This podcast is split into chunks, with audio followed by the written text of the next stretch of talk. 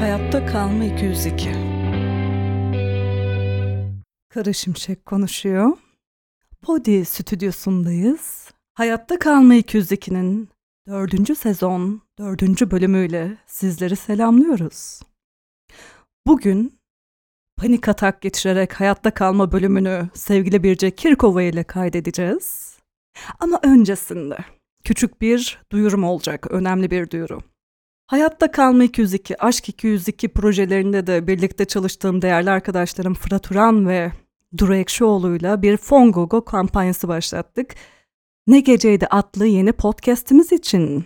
Fongogo güzel gidiyor artık son günlere doğru ilerliyoruz. Her türlü destek çok önemli. Destek neden önemli derseniz de işte zaten link Instagram sayfalarında bio'ya koyduk. Orada yeterince açıklama var merak edenler için. Ama özet geçmem gerekecek olursa Malumunuz iki yılı aşkın süredir hayatta kalma 202 Fırat ve ben yürütüyoruz. Kendi imkanlarımızla daha çok Fırat'ın üstüne binen maddi yüklerle birlikte. Ve şimdi çok heyecanla yeni bir podcast'e de başladık. Onun da kendi imkanlarımızla 6 bölümünü çektik, yükledik. Dinleyebilirsiniz. Ama bu noktada artık dinleyicilerimizden de bir destek bizi çok rahatlatacak. Sürecin sağlıklı devamı için Vallahi gece hikayeleri, hepimizin hikayeleri. Hani sansürün artık boğazımıza kadar dayandığı, hani arka tarafımızdan girip ön kapımızdan çıktığı bu günlerde rahat rahat konuşalım ve bu projeyi de en iyi şekilde yürütelim istiyoruz. Dedim ve şimdi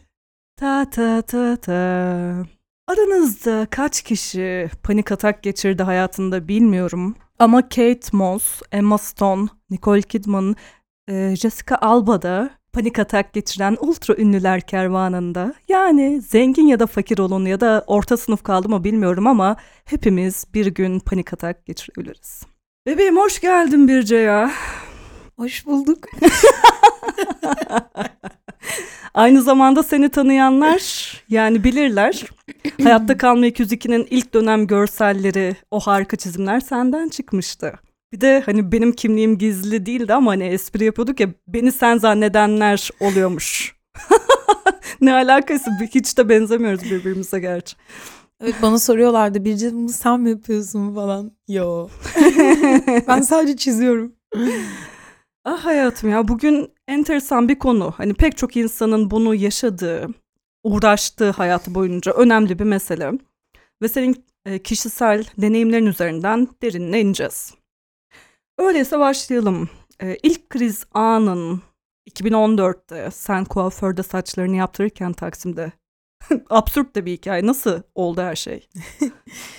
um, evet yani gezi sonrası ve böyle tam o dönemde annemin kanser olduğunu öğrendim ben. Ve e, böyle bir garip hisler hissetmeye başlamıştım yani vücudumda böyle bir gerginlik vesaire gibi. Çünkü zaten gençtim yani o zaman işte 23 yaşındaydım 91'liyim ben. E, ve e, bir gün kuaföre gittim Eee, evime çok yakın bir yerde ve gittiğim yerde böyle bir acelem vardı. O yüzden dedim ki ya hani hızlı bir şekilde çekebilir miyiz fönü benim saçıma? Sonra bir adam daha geldi. biri sağımdan biri solumdan. O zaman biraz uzundu saçlarım. Böyle bir fön çekiyorlardı bana ve böyle bir garip bir gerginlik hissetmeye başladım. Önce zaten anksiyeteyle başlıyor panik atak. Onun bir sonraki e, seviyesi e, panik atak. Bu arada şöyle parantez açmak istiyorum. Hani ben doktor değilim hiçbir şey değilim. Bunlar tamamen benim kendi e, deneyimlerim yani. Ben kendi yaşadığım süreci e, paylaşıyorum yani şu an burada seninle ve dinleyicilerle. neyse geri dönüyorum. Ve bu fön çekilme esnasında çok büyük bir gerginlik bir böyle bir sesten dolayı mı artık hani ne olduğunu tam olarak bilmiyorum. Zaten çok adlandıramıyorsun en başta yani neden kaynaklandığını ve ne olduğunu. Sanırım çok insan olması, çok kalabalık olması vesaire gibi şeyler beni o anda tetikledi sanırım. Ve yüksek ses Çünkü çok fazla e, fön makinesi çalışıyor aynı anda etrafımda. Ve böyle kendimi çok kötü hissetmeye başladım. Bir nefesim daraldı. İlk başta dedim ki ya bir durabilir misiniz falan. Böyle bir adamlar tam bir anlayamadı falan. Dur bitecek edecek falan işte az kaldı falan. Yok dedim ya bir durun yani hani şu anda ben iyi değilim nefes alamıyorum falan dedim. Sonrasında böyle bir ayağa kalktım. Böyle bir işte hareketler yapıyorum garip garip sağa sola gidiyorum falan. Ve sonrasında böyle bir balkona oturtturdular beni nefes alabilmem için. Çünkü ben sürekli böyle nefes alamıyorum falan gibi bir haldeydim. Ee, sonra ben orada otururken psikolog biri gerçekten şansıma e, o anda yani o an tam olarak bilmiyordum yani sonrasında söyledi. Benim karşıma oturdu ve böyle ellerini bacaklarımı koyup bacaklarımı böyle ovalayıp hani dokunabilir miyim diye sorduktan sonra dedim evet Beni böyle rahatlatmaya başladı. Dedi ki nasıl hissediyorsun? Şöyle hissediyorum, böyle hissediyorum. Demin söylediğim betimlemeleri kullandım ve sonrasında dedi ki sen şu an panik atak geçiriyorsun. ben böyle o ne ya falan oldum. Çünkü o zamana kadar hani bir bilgim yoktu. Hani bu kadar yaygın bir şey de değildi yani. Hani şu anda her şey konuşuluyor ya. her yerde e, sosyal medyada, internette vesaire falan. Herkes her şeyini paylaşıyor. O zaman o kadar yaygın değildi her şey falan ve ben böyle hani ne olduğunu e, anlamaya çalışırken zaten onun beni yönlendirmesi ve rahatlatmasıyla hani derin nefes al bak bir su iç sakin ol bir şeyin yok falan gibi şeyleriyle e, ilk panik hatamı bir kuaförde Taksim'de yaşamış bulundum. Saçına fön çekilirken. bir de ne kadar şanslısın yani o koskoca kuaförde bir psikolog. Evet. Ah tatlım. Halbuki e, background'ına da baktığımız vakit annen kanser süreci var. Hani aslında seni tetikleyen çok fazla şey var. Taksim hani kaosun beşiğinde yaşıyorsun. Gezi sonrası hatta gezi olaylarının devam ettiği bir süreç hala. Hı hı. Yani bunların hepsi tabii ki sende birikti, birikti, birikti. O muhtemelen seslerin yoğunluğu, fön, kaos, kakara kikiri birleşince pörtledi. Peki iki ay boyunca bir şey yoktu diyorsun. Notlara bakıyorum. İki ay sonra annen öldüğünde olaylar nasıl gelişti? Ya annem e, öldükten sonra e, büyük bir talihsizlikle en yakın arkadaşım intihar etti benim. Tam e, iki hafta sonra yani. E, ve onunla beraber iyice benim bu anksiyete artık tavan yapmaya başladı yani. Hani bir tahammülsüzlük. Hani genel olarak çok kalabalık ortamlarda bulunamama, insanlarla olan diyaloglarım. Hani böyle her şey bana çok fazla geliyordu yani genel olarak. Bir böyle bir kaçma isteği sürekli e, birçok ortamdan. Yani böyle genel olarak tutunmakta zorlanıyordum yani çok fazla e, topluluk içinde olmaya. Daha sonrasında zaten İzmir'e gittim. Çünkü o da şöyle bir dönemde e, işte dedem yani annemin ailesi, dedem ve halası işte eniştesi falan onlar İzmir'de yaşıyorlardı. Bana dediler ki İzmir'e gel. Hani bu yeni yılda beraber olalım ailecek kutlayalım yeni yılı falan. Ben de kalktım buradan gittim İzmir'e. Oraya gittiğimde e, daha sonrasında biriyle tanıştım e, ve e, sevgili olduk. Zaten böyle bir ufak ufak konuşuyorduk yani İstanbul'dayken sosyal medya üzerinden falan. Orada buluştuk derken böyle çok aşık olduk birbirimize falan. Hani böyle çılgın bir ilişkinin içine girdik beraber bir anda. Ben orada kalmaya karar verdim. Hemen İstanbul'a dönüp eşyalarımı aldım ve geri gittim İzmir'e falan.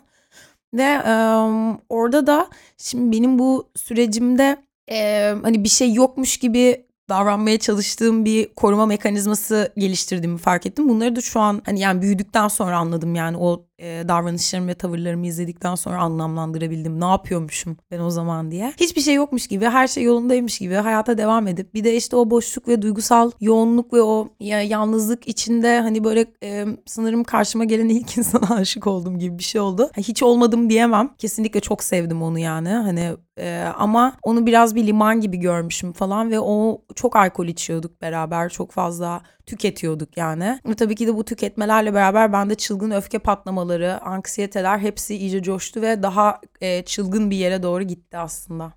Ah hayatım. yani benzin ve kibrit mi diyorduk? evet. bir dönem İzmir'deyken annesinin evinde de kalıyorsunuz. Hı hı. Ve annesi senin psikolojinin iyi olmadığını fark ediyor. Hı hı. Ve seni alıp bir psikiyatriste götürüyor. O Evet. süreçte neler yaşıyorsunuz? E, yani bence çok güzel bir davranıştı bu arada. Hani e, o kadar iki ergen gibiyiz böyle hani yüksek yaşayan çok yoğun enerjide iki kişi. E, yani evet bazı kavgalarımıza ve bir şeylere falan şahit olduğu için evet beni alıp götürdü bu İzmir'de ve hani İstanbul'da yani Türkiye'nin genelinde olan bir şey ve bu devlet şeylerinin ücretsiz e, devletin karşıladığı böyle burada Bakırköy'de falan da var böyle bir randevu alıp gidebiliyorsun yani psikoloğa ama seni böyle bir üzeri şey bir şekilde dinleyip yolluyorlar genelde. Şu sıralar randevu almak çok zor. Bir arkadaşım almaya çalışıyor, alamıyor. İlaç yazdıracak. Çünkü Türkiye kafayı yedi o yüzden komple. Neyse eee, yani o zaman işte bana da öyle bir randevu alındı falan böyle şey işte erkek arkadaşım ve annesi beraber gerçekten gittik oraya.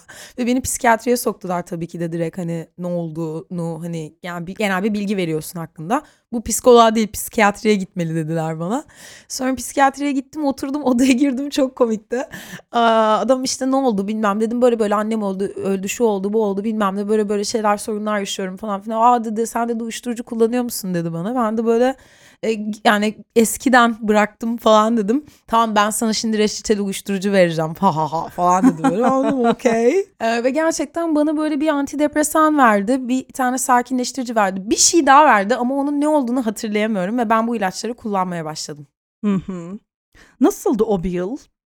Vallahi çılgındı çünkü e, hani bir yandan dediğim gibi çok fazla alkol içtiğimiz ve çılgınca tükettiğimiz bir e, süreç yaşadığımız için erkek arkadaşımla yoğun duygular her şey çok yüksek. Bir de benim hala durumları tam olarak bir e, bir psikiyatriye yani bir psikoloğa gitmediğim için e, çözümleyemediğim ve genel olarak kendi içimde çözümlemeye çalıştığım için o ilaçları alkolle kullandığım zamanlar oldu. O ilaçları alkolle kullandığım için çok büyük krizler geçirmelerim oldu. Bu süreçte tabii ki de ara sıra yine böyle anksiyete ve panik atakları sürekli geçiriyorum. Yani hani gün içinde artık yaşamımın çok böyle hani genelinde olan bir şey. Sadece biraz daha böyle hani kontrol etmeyi öğrenip onların böyle bir dur ben nefes alamıyorum falan şeklinde bir noktaya gelmelerini engelleyebildiğim bir süre de oldu. Ama engelleyemediğim zamanlar da oldu. Özellikle hayatım o süreçte geçirdiğin en kötü kriz. Paran yoktu, ilaçlarını alamadın. Hı hı. Polislerin geldiği o günden bahseder misin? Yani şu an hani güldüm ama hani yani çok garip. Neyse e, evet benim arkadaşlarım geldi İstanbul'dan İzmir'e bizi görmeye ve e, geldiler. İşte yine içildi edildi. Sürekli içiliyor zaten. Alkol bir çeşme misali yanımızda sürekli akıyor falan. Bir de o zamanlar tabii çok ucuz.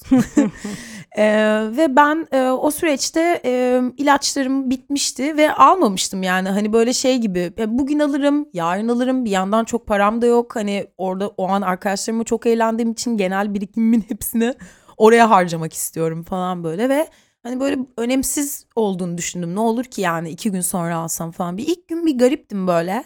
Vücudumda bir şey eksiklik olduğunu fark ettim.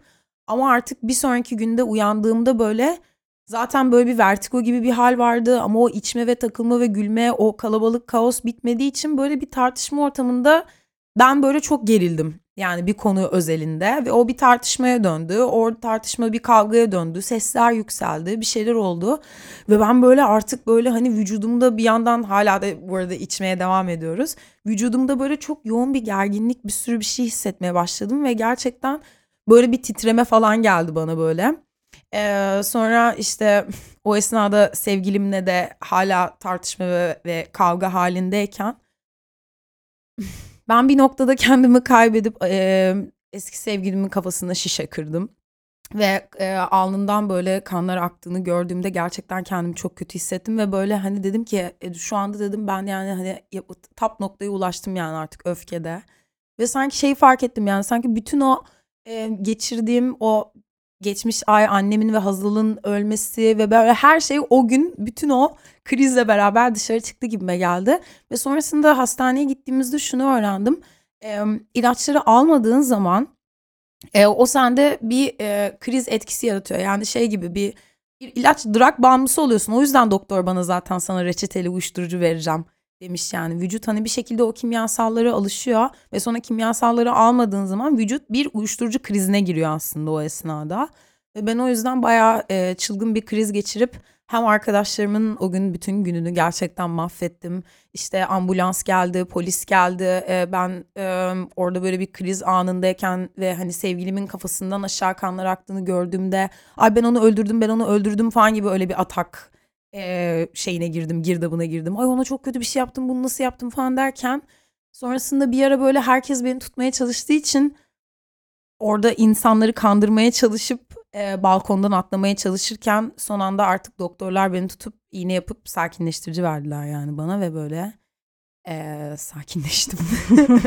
Ancak öyle sakinleştim. Anca öyle sakinleştirilebildim yani o gün. ah hayatım bazı boktan geceler değil mi? Ama çok şey öğretiyorlar Bu gündüz oldu bu arada. Hadi ya. Evet. oha. Yani çünkü e, hani yani uyanıldı. Hani ben zaten kötüydüm, iyi hissetmiyordum kendimi yani. Sonrasında da hani hava yaz, güzel bir mevsimde olduğumuz için içiliyor hani. Hmm. Bilirsin. Bilirim. Kara şimşek. Bilirim canım çok iyi Öyle bilirim. bir ekibiz yani hani içiyoruz yani hani içiyoruz Ya. yemek yiyoruz gülüyoruz hani böyle çok aslında o noktaya kadar yani ben eğer ilaçlarımı almış olsaydım büyük ihtimal böyle bir şey yaşanmayacaktı. Çünkü zaten her ilaçlarımı içtiğimde ot gibi geziyorum etrafta yani hani daha sakinim daha tepkisizim falan hani o e, tamamen ya bildiğiniz uyuşturucu krizi gibi bir şeye girdim. Bir taraftan şey de çok önemli aslında alkolle almamak lazım. Aynen. Bunun da altını çizelim ama benim tanıdığım çoğu insan hem antidepresan hem de alkolü aynı anda içiyor. Ah ah ah her neyse yapmamak lazım. Benden arkadaşlarım istiyorlardı o zaman. Mesela dışarı çıkıyoruz. Abi işte şu ilacından bir yarım versene falan filan diyenler oluyordu. Bu arada ilk ilk ilk daha ilacı kullandığımın ikinci günü bira içmeye gittiğimizde Hmm. ben e, bir bira almıştım ve biradan böyle abartmıyorum. Gerçekten hani şöyle büyük normal bir 50'lik şişe düşünelim. Onun böyle üç parmak kadarını içtiğimde kafam aşırı iyi olmuştu. Çok hızlı bir şekilde. O an anlamıştım aslında. Ama işte ergenlik, gençlik diyelim. Ah, ah, ah. Hayatım İzmir'deki ilişkinle nasıl ayrıldınız? O olaydan kısa süre sonra İstanbul'a tatile geldiniz. Sen kaldın, o gitti. Ya e, İstanbul'a geldik hani zaten hani İstanbul hani böyle şey hani ben arkadaşlarımı görmek istedim. Çok sıkıldım çünkü kavgalarımız çok şiddetliydi. Artık İzmir'de hani böyle tahammül sınırları bitti. Para yok. İkimiz de salak salak kafelerde çalışıyoruz. Günde 20 lira kazanıyoruz. Evimizin kirası falan çok ucuzdu ama hakikaten çok paramız yoktu ve annesi bize çok destek oluyordu yani bu süreçte. Çok evin bütün ihtiyaçlarını karşılıyordu vesaire falan benim babamla görüşmediğim için ve annem da olmadığı için böyle hani kendimi de çok yük gibi de hissediyordum böyle artık yani bu ne abi ben ne yaşıyorum böyle İstanbul'a gidelim ben arkadaşlarımı özledim falan İstanbul'a gittik takılıyorduk yine çok güzel bir Kadıköy gecesi yine çok içildiği bir gece ya bunun eski takıldığı işte eski kız arkadaşı olan kız oradaydı. O zaman da onunla böyle bir takım problemler yaşıyorduk zaten falan. Çünkü o da garip bir hikaye. Oraya hiç girmeyeyim ama ben de kızı tanıyorum ama kızla hani hiçbir zaman birebir tanışıklığımız yok ama bir şekilde hep kızın eski sevgilileriyle çıktım. yani ve böyle hani saçma bir gerginlik oluştu aramızda. Hani birbirimizi tanıyınca çok iyi arkadaş olduk. Şu an en yakın arkadaşlarımdan biri ya. o kız. Aynen. Ee, o oradaydı. İşte öyle bir gerilindi. Sokakta içiliyordu. Ben dedim ki bu kız niye burada niye bizimle takılıyor bilmiyorum. Çünkü şeyim öfkeli bir insanım yani. O zaman hani kendimi kontrol edemediğim için otoboka sinirlenen bir tipim o zamanlar. O yüzden de böyle hani gerildim. Bu kız niye burada? Sen işte bu kızla hala görüşüyorsun. Bilmem ne bir şeyler. Kavga ettik dedim ki ya yeter ya. Ben dedim bıktım ya dedim. İstemiyorum artık dedim. Sen de sevgili olmak. Ayrılmak istiyorum ben falan. Böyle bir şey yaşadık ve gerçekten ay çok kötü bir insandım ya. Çocuğu o halde gerçekten bırakıp hiçbir şey demeden, onunla hiçbir şey konuşmadan çocuğu e, çok kötü bir şekilde terk ettim. Aslında hala yaz sürecindesin hani baktığımızda da. Çünkü yüzleşmiyorsun, yüzleşemiyorsun. Hani yaşında çok genç, bir taraftan maddi durumlar çok büyük stres yaratıyor. Ve aslında seninle şey konuşmuştuk ya, senin e, psikiyatristten ziyade psikologla düzenli görüşüyor olman gerekiyordu o süreçte. Ama Evet. money money money diye böyle. Ya evet yani hani o zaman bir de şöyle bir şey de var. Şimdi o süreçte ben çok fazla e, çalışamadım. Yani bir de İzmir'de abi İzmir gerçekten siesta şe- şehri gibi bir yer. E, herkes yatıyor. E, doğru dürüst hiçbir gencin işi yok. Yani bu bir yandan çok iyi bir şey hani düşününce. Çünkü hepsi çok kreatif insanlar. Çok yaratıcı şeyler yapıyorlar. Aileleri destek olan çok fazla insan gördüm yani orada. Hani rahat bir yaşam sürüyorlar ki bu bence çok okey bir şey. Keşke benim de babamın bok gibi parası olsaydı da ben de sadece kreatif işlerimle ilgilenebilseydim. Hiç yadırgamam böyle şeyleri yani. O yüzden hani iş yok bir şey yok. O yüzden parasızım aslında. Çünkü İstanbul'dayken ben zaten bir prodüksiyon şirketinde çalışıyordum. Annem ölmeden önce o hayattayken panik ataklarım, öfke problemlerim hiçbir şeyim yoktu yani. Gayet random 20 yaşında, 21 yaşında e, Cihangir'de yaşayan, kirasını ödeyen genç bir kadındım yani. Kendi ayakları üstünde Tabii duran. canım ben çok erken yaşta çalışmaya başladım yani 17 yaşından beri çalışıyorum. Hı hı. Bebeğim peki çocuktan ayrıldın. Geçmiş Hı. olsun. Gidene bay bay, gelene hoş geldin. İlaçları neden bırakmak istedin o süreçte? Ya ilaçları aslında İstanbul'da sonradan başlayan ilişkimin böyle artık bitmesine yakın bir süreçte bırakmaya karar verdim aslında. Tam ortaları mıydı böyle bir e, tam bitmeden önceydi yani. E, ya abi çünkü dediğim gibi hani seninle konuştuğumuzda e, bu ilaçları kullanıyor olmamın bana bir faydası olmadığını fark ettim aslında. Çünkü yani hani gün içinde ilaçları alıyorum bir de ben bazen o sakinleştiricileri abartıyordum abi. Yani hani böyle çünkü sakinleştiricilerin özellikle antidepresanlar yanında çok yoğun bir etkisi var yani. Hani Xanax kullanıyorum bilmem ne bir şeyler kullanıyorum ve o ilaçları yutup yutup böyle her bir kavga tartışma olacağında bir tane ilaç yutup böyle "E, anlat abi falan tarzı bir moda bağlıyordum. İçmediğim zamanlarda ise çok sinirliydim yine yani. Hani sonra dedim ki abi bir dakika ya ben aslında hiçbir şey iyileşmiyor bende. Ben sadece bu ilaçları içip içip içip içip böyle aptal gibi takılıyorum yani hani falan. Ota bağlıyorsun kendini. Ota bağlıyorum yani hani böyle iyi hissetmiyorum yani böyle boş boş geziyorum yani etrafta falan hala ataklar oluyor. Ve tam da İstanbul'daki ilişkine geleceğiz şimdi hayatım. Bir kızdan çakmak istedi diye senin kafa attığın o çocuk. O ilişkiden biraz bahseder misin? O da bir yıl sürdü çünkü. Evet o da bir yıl sür, sür, sürdü. Sürdü. Konuşamadım sürdü. Ee, o da hemen İzmir'deki ilişkimden hemen sonraydı burada yani bir ay falan vardı arasında yani. Aa, o zaman da hala hiçbir şey iyileşmemişti. Ben de iyileşmemiştim. Hala hiçbir şeyi halletmemiştim ve beraber gittiğimiz bir festivalde Ee, o çalıyordu. Ben de kız arkadaşı olarak onunla festivale takılmaya gittim. Ee, ve hani yine çok içildiği bir gecede e, ben de onunla beraber dans ederken e, çakmağımız olmadığını fark ettik. Ve bir çakmak istemeye gitti bir kızdan ve biraz fazla durdu orada falan. Ben de böyle çok işte sarhoşum, kıskancım, özgüvenim hiç yerinde değil. Ee, kendimi çok kötü hissediyorum yani. Bunları hep böyle söylüyorum çünkü gerçekten bunların yaşadığım şeylerden dolayı bunların birçoğu çıktı bende. Yani daha sonradan olan şeyler oldu. O yalnızlık hissi, annem yok, babam yok. Yapayalnız kaldım. Hayatta artık hiçbir garantim yok. Kimse beni annem gibi sevmiyor, sevmeyecek. O bir kimseye güvenmemek, herkesin her an benden gitmesi, onları kaybetmem.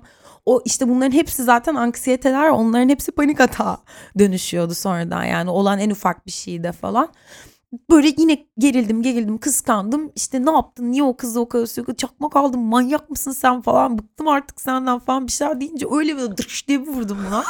Kafa attım. Yani şu an gülüyorum. Hani komik şiddet geliyor çünkü çok canım. aptalca bir şey. Bu arada onunla yakın zamanda görüştüğümüzde eee, özür diledim ben ondan. Hani bir, bir sene önce bir görüştüğümüzde dedim hani ben böyleydim böyleydim. Çok özür dilerim. Hakikaten çok kötü davrandım sana falan. E, sen bana kafa attın kızım falan dedi. Dedim evet. Evet. ah, ah, ah. Yaptım yani ne yapayım. Ya işte hepimizin boktan zamanları, boktan anıları oluyor. Hayat böyle Evet. bir süreç çünkü. Ama en güzel şey değil mi? Hani olgunlaşmak, tekrar Evet. gözden geçirmek, 202 derslerini almak. Aynen. o dersten geçeceksin bebeğim bir şekilde. Geçmezsen tekrarlarsın. Neyse ki artık kimseye kafa atmıyorsun değil mi? Yok yani çok e, uzun bir e, yine bu arada psikoloğa gitmeden oku, çok fazla okumaya başladım. Ve ilaçları bıraktım yavaş yavaş bu sefer doktora gittim. E, doktor kontrolünde bıraktım azalttım işte aralarına günler koydum vesaire falan. Okuyarak, izleyerek, dinleyerek eee, çevremde hayattaki en büyük şansım bu ya benim. Hep çevremde çok iyi insanlar oldu benim gerçekten. Beni hep yukarı çeken, bana hep iyi gelen, beni hiçbir zaman e, dibe düşürmeyen, dibe düşeceğimi fark ettiğim anda elimden tutan, çeken. Ben de tercih etmedim çoğu zaman bu arada dibe düşmeyi. Hiçbir zaman yani. Ama dediğim gibi e, beni çok iyileştirdi. Özellikle Çağatay. Yani Çağatay olmasa ben bence ölmüştüm şu an. Öyle düşünürüm hep. Ona selamlar olsun ya. Ona Uyku. hep selam. Evet. Uykuya selamlar Uykuya olsun. selam. Evet Çağatay yani benim galiba şey e, yaşam kaynağım, kalbim falan. Çok tatlı bir insan. Ben de Evet. tanışmıştım. Çağatay'cığım. Ve ailesi hani kesinlikle bana evlerini açtılar full. Onlarda kaldım annem öldükten sonra falan. Yani çok önemli insanlar benim için. Bir de yani hayatım gülüyoruz ediyoruz tabii ki hani kahkaha atacağız ama aslında baktığında çok ciddi bir süreç yaşadın. Hani zaten gençlik insanın damarlarına kanın sığmadığı bir süreç. Her şeye over tepki verebiliyoruz o zamanlarda. Ay, anneni kaybediyorsun o kadar genç yaşta. Anne yani hani boru değil. E, çok yakın arkadaşın, en yakın arkadaşın intihar ediyor seninle yaşıt. Yani bunların hepsi mindfuck yani. Hani hayat fakir. Evet ve yani e, bir de Hazal öldükten sonra e, süre gelen başka ölümler de oldu yani. Sarp diye Hmm. çok yakın bir arkadaşım da öldü. Sarp da benim a, aynı şekilde kardeşim gibiydi yani. Sadece son zamanlarda benim de psikolojim iyi olmadığı için onunla çok fazla görüşemiyordum. Çünkü onu öyle görmek ben öyleyim falan hani böyle bazen e, bazı şeylerden kaçtım gerçekten. Hani e, ama hani Sarp'ı ölümü üzerinde bir e, sorumluluk görmüyorum kendimde. İlk başta biraz görmüştüm. Sonradan dedim ki hayır abi herkes bazen de seçimlerini yapıyor ve bazen kendi iyiliğin için de bazı şeylerden uzak durman gerekiyor. Bu dediğin nokta çok önemli. Hani Sarp'ı ben de tanıyorum. Hani ben de severdim ama şunu da biliyorum hani iletişim kurabileceğim noktada değildi. Yardım edemezdim hiçbir türlü ve ben de e, mental ve finansal olarak çok sağlıklı, sağlam papuçta değildim. Ve bir şekilde kendime iyi gelmek zorundaydım gibi gibi şeyler. Kendine iyi gelmediğin zaman bence kimseye iyi gelemiyorsun. Aynen öyle. Ben böyle bir terapi sürecine girdim hani aslında onu konuşuyorduk. Yani ben biraz dedim ki tamam ben hani şu an ayrıldım bu çocuktan da ve biraz hani artık kendimle ilgilenmeliyim. Sonra bu ara şöyle bir şey oldu. Bir eve kapanma sürecim oldu. Hı. Bayağı kilo aldım. 63 kiloya falan çıktım. Yüzümde böyle bir sürü sivilceler çıktı falan. Abi 27 yaşında ergenlik sivilceleri çıkardım bir anda falan. Bayağı garip bir süreçti. Sonra bir iş geldi. o da Kendime tam da geldim. yaşamayanlar. Blue TV'de. Bana gelecek iş yıllar sonra gelen iş ismi yaşamayanlar olması çok manidardı. Çok manidar. Ben de bugün onu düşündüm notlara bakarken.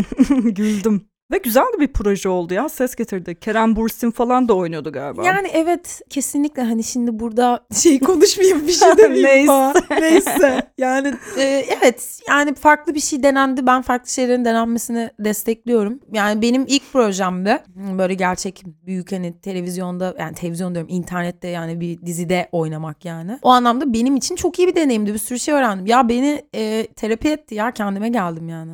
O süreci nasıl yaşadın hayatım? Yavaş yavaş özgüvenin yerine gelmeye başladı. Uzunca bir süre atak geçirmedin. E, Ya işte o süreçte artık ilaçları bırakmayla beraber ve o çok okuma, işte birazcık psikoloji Hangi üzerine kitapları öğrenme. mesela? Yani hani şu anda isimlerini veremem de daha çok aslında hani böyle internette ve YouTube'da şu anda hani her şey artık çok açık diyoruz ya. Hı hı. Hani bu tarz videoları çok fazla izledim. Çünkü birçok e, psikolog YouTube'da videolar çekiyor belirli konu başlıkları üzerine falan. Onları çok fazla izledim mesela. Bir genel olarak aslında kişisel gelişim kitapları okudum. Bir tane ismi paraşütlü olan bir kitap vardı da şu an hatırlayamıyorum Hmm. ne olduğunu. Genelde e, mesela öfke öfkeyi pozitife çevirmekle ilgili bir kitap vardı. Onu okumuştum.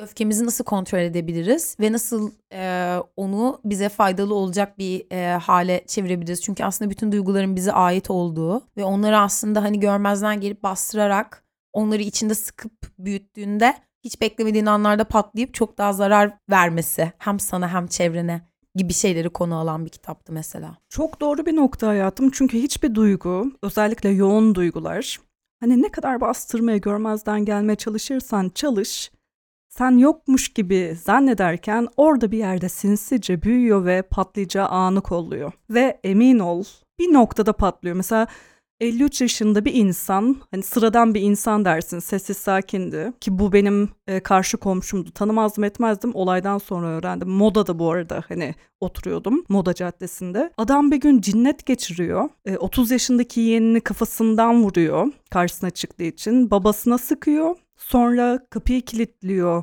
Evi yakıyor. Sonra işte böyle helikopterler, ambulans vesaire gelirken de kafasına sıkıyor intihar ediyor. Yani bir cinnet her şeyi çözüyor.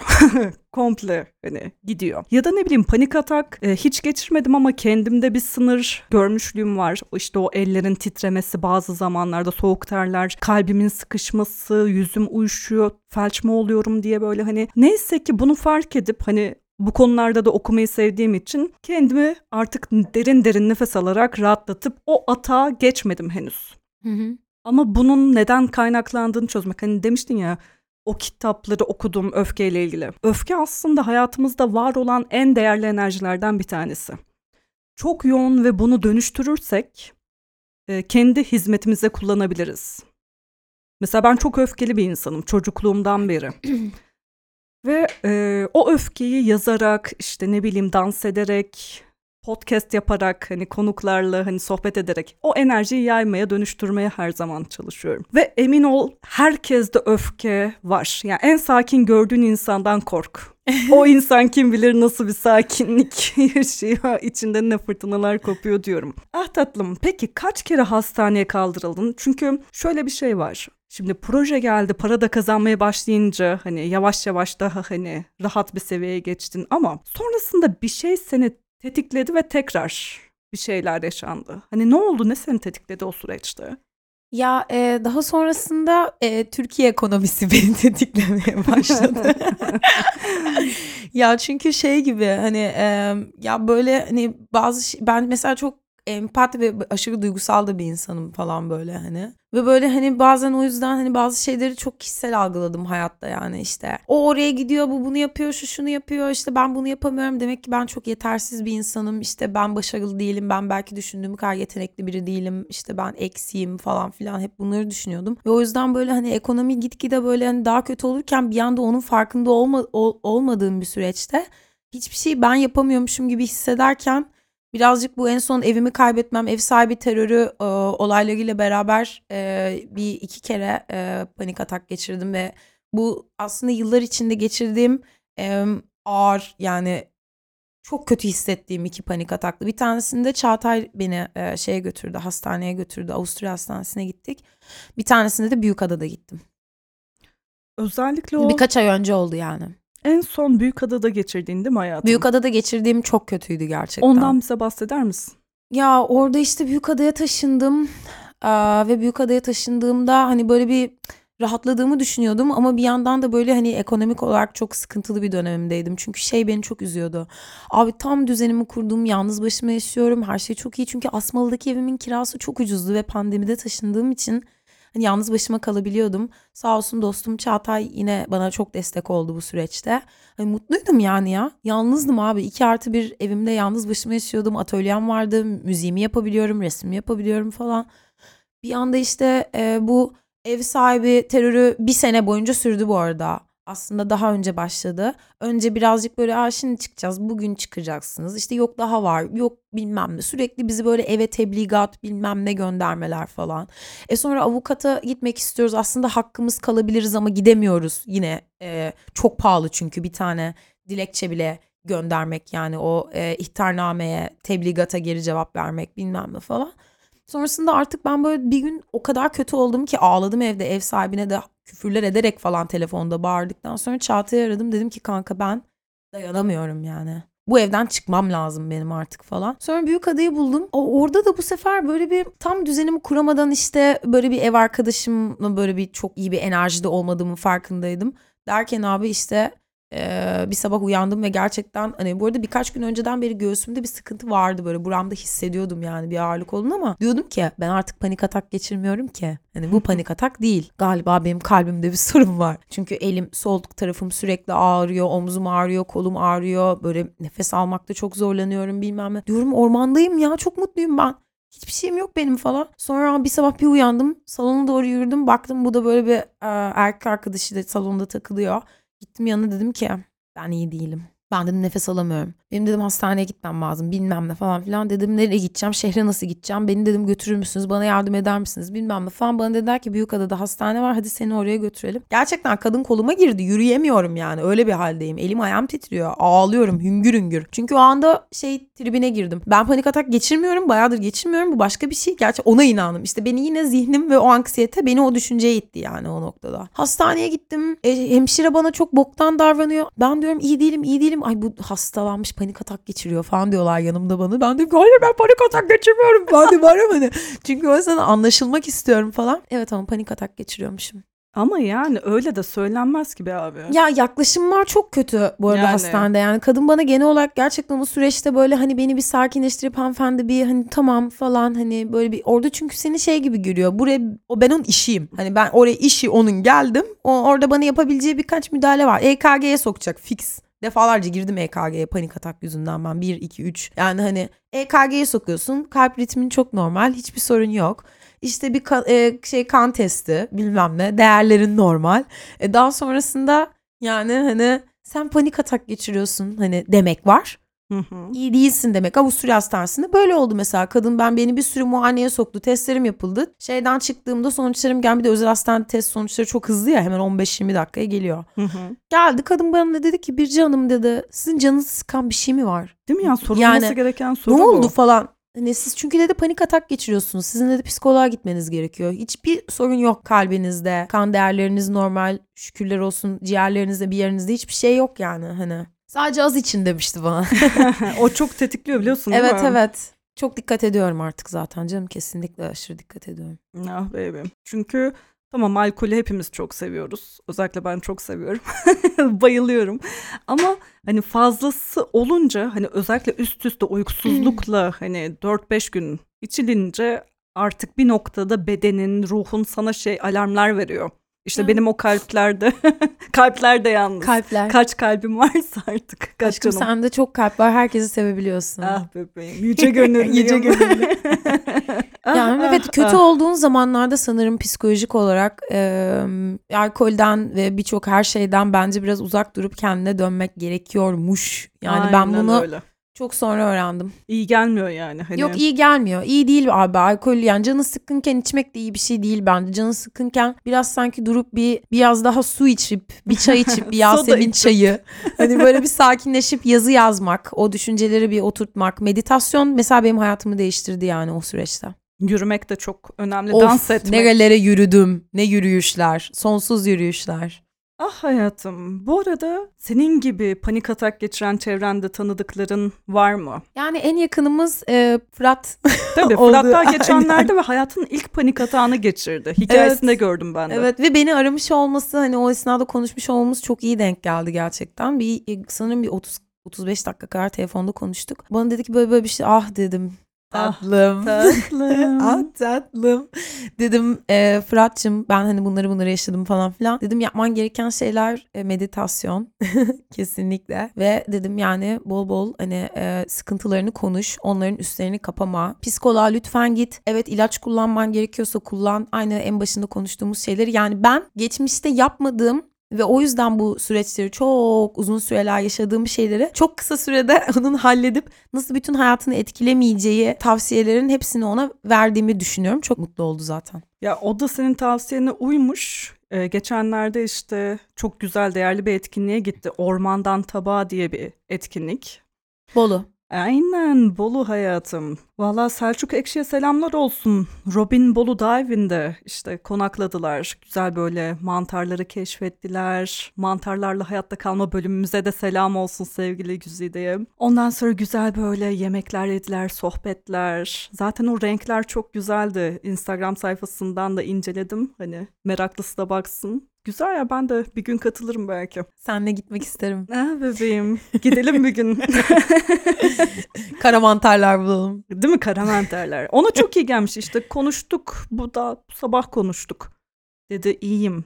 Sesi iyi geliyordu. Yaramış ona Bolu havası. Evet ama işte o sana e, yani on, onlar biraz geçici şeyler. Yani bu e, biraz içine inmek gerekiyor. Duyguların, düşüncelerin, yaşadığın şeylerin bence yüzleşmek hiç kolay değil. Ama ben yani son özellikle 4 senedir falan kendimi o kadar iyi hissediyorum ki şey anlamında. Ya ne bileyim artık şiddetli kavgalar yapmıyorum.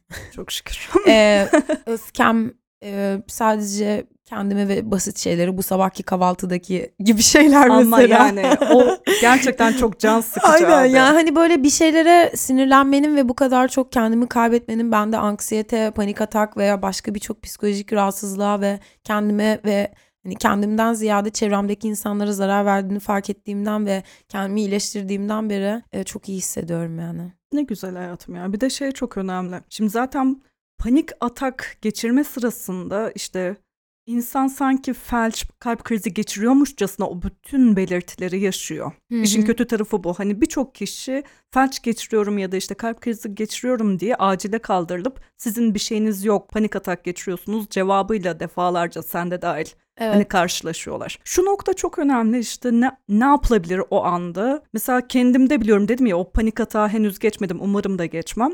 Mesela elim ayağım yüzüm uyuştuğunda gün gelip an gelip ilk önce bir duruyorum ve kendime şey diyorum. Kara şimşekcim derin nefes al. Ki o, o anda çok zor farkındayım ve hani ev arkadaşımdan rica ediyorum eğer o kadar kötü bir durumdaysam birkaç kez oldu bu.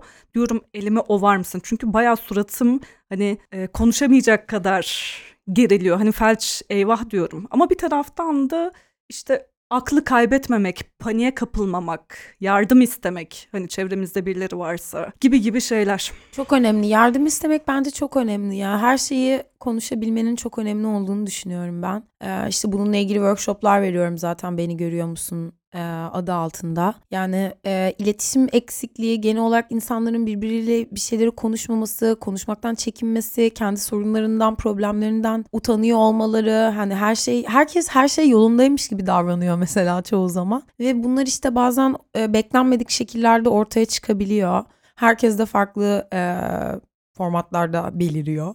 E, ve ben konuşmaya başladığımdan beri gerçekten e, çok şey değişti yani hayatımda. Ya konuşmak en önemli kısmı hayatım. Konuşamadığın her şey içinde zehir biriktiriyor ve o Evet. zehir gün gelip seni boğuyor, hareket edemez duruma getiriyor her anlamda. İşte hayatta kalma 202, işte ne geceydi. Hani konuşabilelim, gece hakkında konuşalım, hastalıklar hakkında konuşalım, hakkında konuşulmayan meslek grupları hakkında konuşalım, seksten konuşalım. Yani konuşamadığımız şey kalmasın ve hikayelerimiz değerli çünkü bugün varız, yarın yokuz ama buradayken bunun hakkını verelim ve güzel güzel yaşayalım, güzel güzel ölelim yahu. Evet yani hayattayken ve bir şeyleri daha iyi yapabilecekken ve bunun için gerekli olan tek şeyin en temelli iletişim aracı olan konuşmak olmasıyken hani e, bunu yapmıyor olmak bence e, üzücü. Yapamıyor olmayı bu arada çok iyi anlıyorum. Kimseyi öyle bir anlamda yargılamıyorum yani. Hiç kolay bir şey değil. Yani bir şeyleri e, anlatabilmek, paylaşabilmek yani ve o yolda iyi olmak için e, bir adım atabilmek falan e, kolay adımlar değil yani. Hani şu anda bile böyle şey yaparken e, duygulanıyorum yani, üzülüyorum hani. Evet. Ah hayatım. Derin bir nefes alıyoruz ve gözlerimizi kapatıyoruz şimdi. tey, tey, tey. Sen aynı zamanda aktif bir şekilde hatta son zamanlarda epey aktif bir şekilde DJ'sin. Ve seninle şey konuşmuştuk ya hayatım. Sen iki festival arasındaki farktan bahsetmiştin. İnternet çeken ve internet çekmeyen. Hı hı. Gözlemlerin neydi kısaca? Aa, yani internetin olmadığı bir festivalde genel olarak tabii ki de insanlar birbirine muhtaç kalıyordu. o güzel bir şey. Ama bu genel olarak hani ne bileyim, mesela benim telefonum kırılmıştı e, bir aydır Tiflis'e giderken. iPhone 5'im olduğu için uzun bir süre ve içinde sadece WhatsApp olduğundan dolayı bir arkadaş grubunda otururken de mesela sürekli ben böyle masada oturuyorum ve çok heyecanlı bir şekilde etrafıma bakıyorum ve herkes telefonuna bakıyordu falan. Bu yani bence en büyük fark yine iletişimsizlik. Yine anı tam olarak paylaşamamak ve e- e, her fırsatta oturup telefona bakmak yani. Ama internetin çekmediği yerde gayet... İnternetin çekmediği yerde e, çok daha farklı bağlar kuruluyor. Kuruldu. Konuşmak zorunda kalıyorlar. Konuşmak zorunda kalıyorsun ve tercih ediyorsun bir noktadan çünkü. Çünkü yapacak bir şey yok yani. Ne yapabilirsin ki? Ah yahu. Sana kitaptan bahsetmiştim ya hayatım. Hı hı. Hem depresyonla ilgili hem de çalınan dikkatle ilgili. Zaten kitabın Evet. adı Çalınan Dikkat. Alt başlığı Neden Odaklanamıyoruz? Ee, yine aynı yazarın Kaybolan Bağlar, Depresyonun Gerçek Nedenleri ve Beklenmedik Çözümler. Nasıl okunuyordu bilmiyorum ama Johan Hari mi? Johan Hari. Yani zaten internete kaybolan bağlar ya da çalınan dikkat kitapları diye yazın Google'a çıkacaktır. Yani tavsiye şiddetle ediyorum. Son zamanlarda okuduğum iki değerli kitaptır. Bebeğim artık yavaş yavaş sonlara yaklaşıyoruz. Her konuğuma sordum. Can alıcı soruyu. Sana da ateş topu yapıp göndereyim mi ateşleyeyim mi? Evet. Bircecim, sevgili Birce Kirkova. Benimle evlenir misin ya? Şaka. Şaka deme gerçek olabilir. La evlenelim bebeğim tamam. Nereye gidiyoruz? Hangi ülke? Panik atak geçirerek hayatta kalanlara ne tavsiye edersin? Ee, yani gerçekten nefes ve iletişim Nefes alın, değil mi? ve konuşun. Yani çünkü nefes Ah. almak şu an yaptığımız şey gibi bir şey değil. Gerçekten meditasyon, nefes, yürüyüş ve konuşmak diyorum yani. Konuşmak, konuşmak, konuşmak. En çok konuşmayı söylerim herhalde. Çünkü konuştukça da nefesin de düzelir, rahatlarsın. Daha iyi hissetmeye başlarsın. Bol bol doğa aktiviteleri, spiritüalizm. Buralara yönelin arkadaşlar. Bir de psikoloji kitapları yani kişisel gelişim güzel hani içlerinde var. Bazen çünkü tükaka eden arkadaşlarım oluyor. Kişisel gelişim kitabı mı? Uh-oh. Bence kötü değil. Ben bu konudaki bu algıdan da çok rahatsızım. Kişisel gelişim dünyadaki en önemli şey. yani sadece kimleri okuduğunuz, kimleri takip, şarlatanlara mı bakıyorsunuz? Yoksa gidip gerçekten buna hayatını adamış insanları o kadar yani ne bileyim abi neler var yani ne kitaplar var. İnsanlar Tibet'te inanılmaz meditasyonlar yapıp oturdukları yerlerden havalanıp bu buzları falan eritiyorlar yani. Çok enteresan hikayeler var dünyada. Aynen öyle. Onlar da kişisel gelişim örneği. Onlar kişisel gelişim tabii ki de yani. Hani deli gibi meditasyon yapıp zihinlerini susturup kendileri olabilmeyi keşfedebilmiş insanlar yani. Bu çok kuvvetli ve çok değerli şeyler bence. Bence de. O insanlar panik atak geçirmiyor arkadaşlar. ne kadar enteresan değil mi ya? Şehirdeki insan genellikle panik atak geçiriyor. Geçirir çünkü toplum her yer baskı. Sen ha şöyle bir şey söylemiştim ya sana çok özür dilerim uzatmadan hemen Yo, söylemek lütfen. istiyorum. Hani gün içerisinde sonuçta kulaklarımız duyuyor. Uyurken de duyuyorsun ve sürekli görüyorsun. Sürekli bir e, sana doğru gelen hiç bitmek bilmeyen bir bilgi, bir akış, bir data var yani beyninde, zihninde biriken yani. Şimdi sen bazı o düşünceler geldiği zaman benim mesela bana ait olmayan şeyler geldiğini fark ettiğimde bunların parazit olduğunu ve tamamen dışarıdan geldiğini, benimle alakadar olmadığını fark edip onlardan uzaklaştığım zaman da anksiyetem ve panik ataklarım azalıyor. Diyorum ki bu bana ait bir duygu ve bana ait bir düşünce değil. Onu da tartıyorum. Gerçekten böyle mi hissediyorum? Gerçekten ben bunu mu düşünüyorum? Yoksa Gerçekten ben böyle bir insan mıyım? Yoksa zihnim tarafından manipüle mi ediliyorum şu anda? Hani bu tarz şeyleri de genel olarak fark etmek, işte o yüzden bir durmak, bir düşünmek, bir nefes almak e, genel olarak birçok şeye vereceğin tepkileri de çok e, değiştiriyor ve bence birçok insanı daha sağlıklı e, düşünebilen bireyler ve bunun akabinde de daha doğru kararlar alabilen bir formata sokuyor yani. Bir de senin dediğin çok önemli bir nokta vardı. Onun da altını tekrar çizme ihtiyacı duydum. Ben her zaman şey derim. Ben iyiysem her şeyi halledebilirim. Ama ben kötüysem iyi yapabileceğim şeyler de geçmiş olsun iptal olur. Hiçbir şey yapamam. Durumlar kötü olduğunda durum kötüdür ama ben iyiysem hallederim. Bir de yani ben her halükarda halledeceğim. Halledecek olan kişi benim. Ama hani kötü olursam halledebileceğim şeyleri de ihtimalleri de aslında bertaraf edebilirim. Öyle bir hepimizde olan öz yıkımsal taraflar var. Bazen kendi üstümüze çok gidiyoruz e, zor durumlarda. Bu işimize yaramaz. Hani mantıklı olmak ne bileyim gerekiyor. Yani durumlar kötüyken bence yapmanız gereken en önemli şey size iyi gelecek şeylere Ve bunu nasıl çözebilirim Odaklanmak. diye sormak aslında. Aynen bu neden öyle. oldu, bu niye oldu, bu niçin oldu, Oldu. bilmiyorum. Oldu. oldu. Evet bu soruları sormayı anlıyorum ama bu sorular sadece olabilecek daha kötü şeyleri kendinize çekmenize sebep oluyor bence. Ve hani ben artık bir şey olduğunda başıma çok boktan şeyler geldiği zamanlarda diyorum ki bunlar oldu okey tamam ben şu an bunun içinden nasıl çıkabilirim bunları nasıl çözebilirim. Bir de annemin söylediği çok güzel bir şey vardı o beni çok hala etkiler. Ben iyi değilim de derdi mesela. Ben kötüyüm kendimi kötü hissediyorum deme. Ben iyi değilim, iyi hissetmiyorum. Yani genel olarak kelimelerin çok önemli olduğunu düşünüyorum hayatımızda.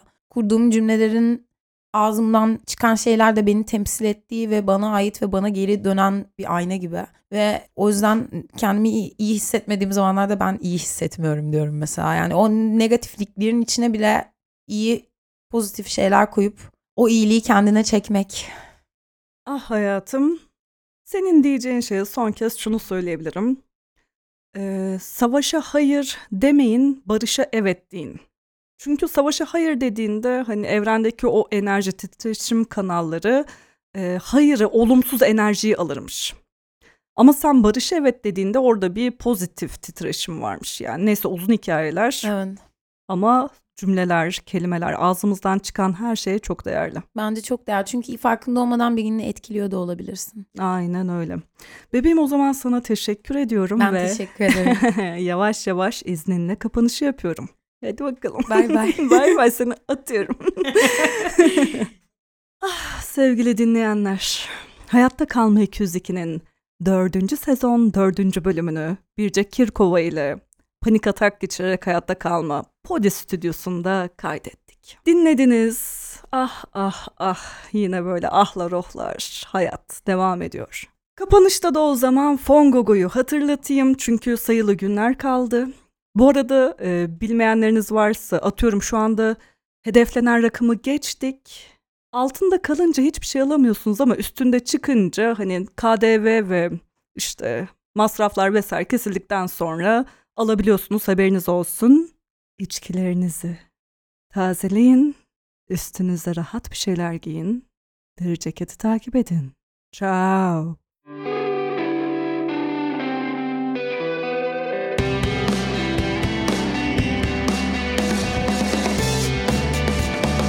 Hayatta kalma 202